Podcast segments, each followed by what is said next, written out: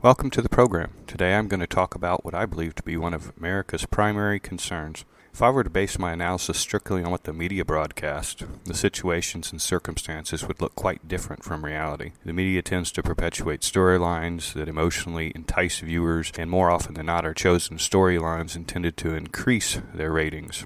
I'm not going to do that. My focus will be on real concerns.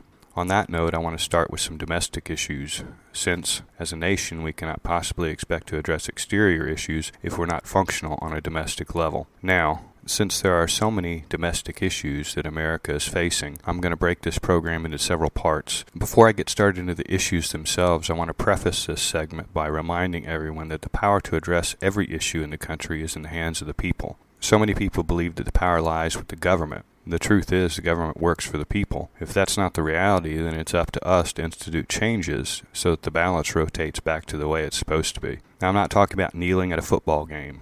Let football be football. We need to stop politicizing everything. Let Washington be political, if you will, but keep our private lives out of it. Keep our recreation out of it. Politics solves nothing. Action and by action I mean educated, deliberate action, not some hocus pocus attempts at bad mouthing everything you disagree with. Words mean nothing without educated, deliberate action. And I'm not talking about impeaching the president, nor am I talking about trying to willfully remove anyone from their office or elected position. Like I said, let the politicians play their games. Let them game day with the media all they want. Let them get loud, let them bicker and moan. It's our country.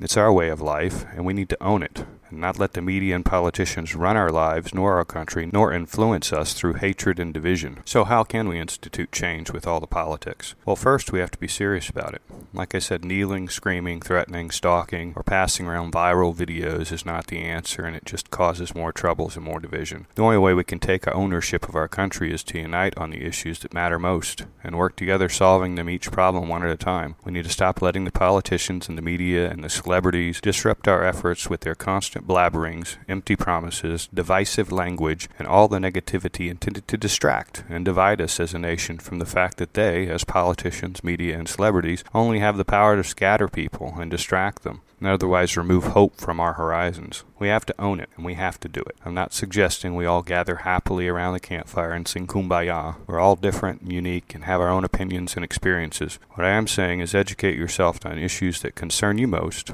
not through the propaganda diluted media, but through real sources of information, the law, public records, or anything bearing substantial truth to it. If you don't take the time to educate yourself, and I mean educate yourselves with real and true information, the facts or the best information available, then your efforts will only add to the distractions and dissension. Changes will not come quickly, so it is important to understand and embrace the fact that instant gratification is off the table. The power is with the people. In the next segment, I will be discussing domestic issues, since I consider domestic issues the most important at this point.